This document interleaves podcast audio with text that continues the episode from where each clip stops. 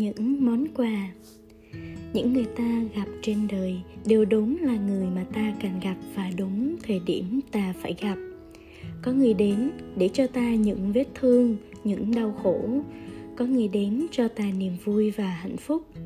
Có người đến để lấp đầy nỗi trống vắng và cô đơn.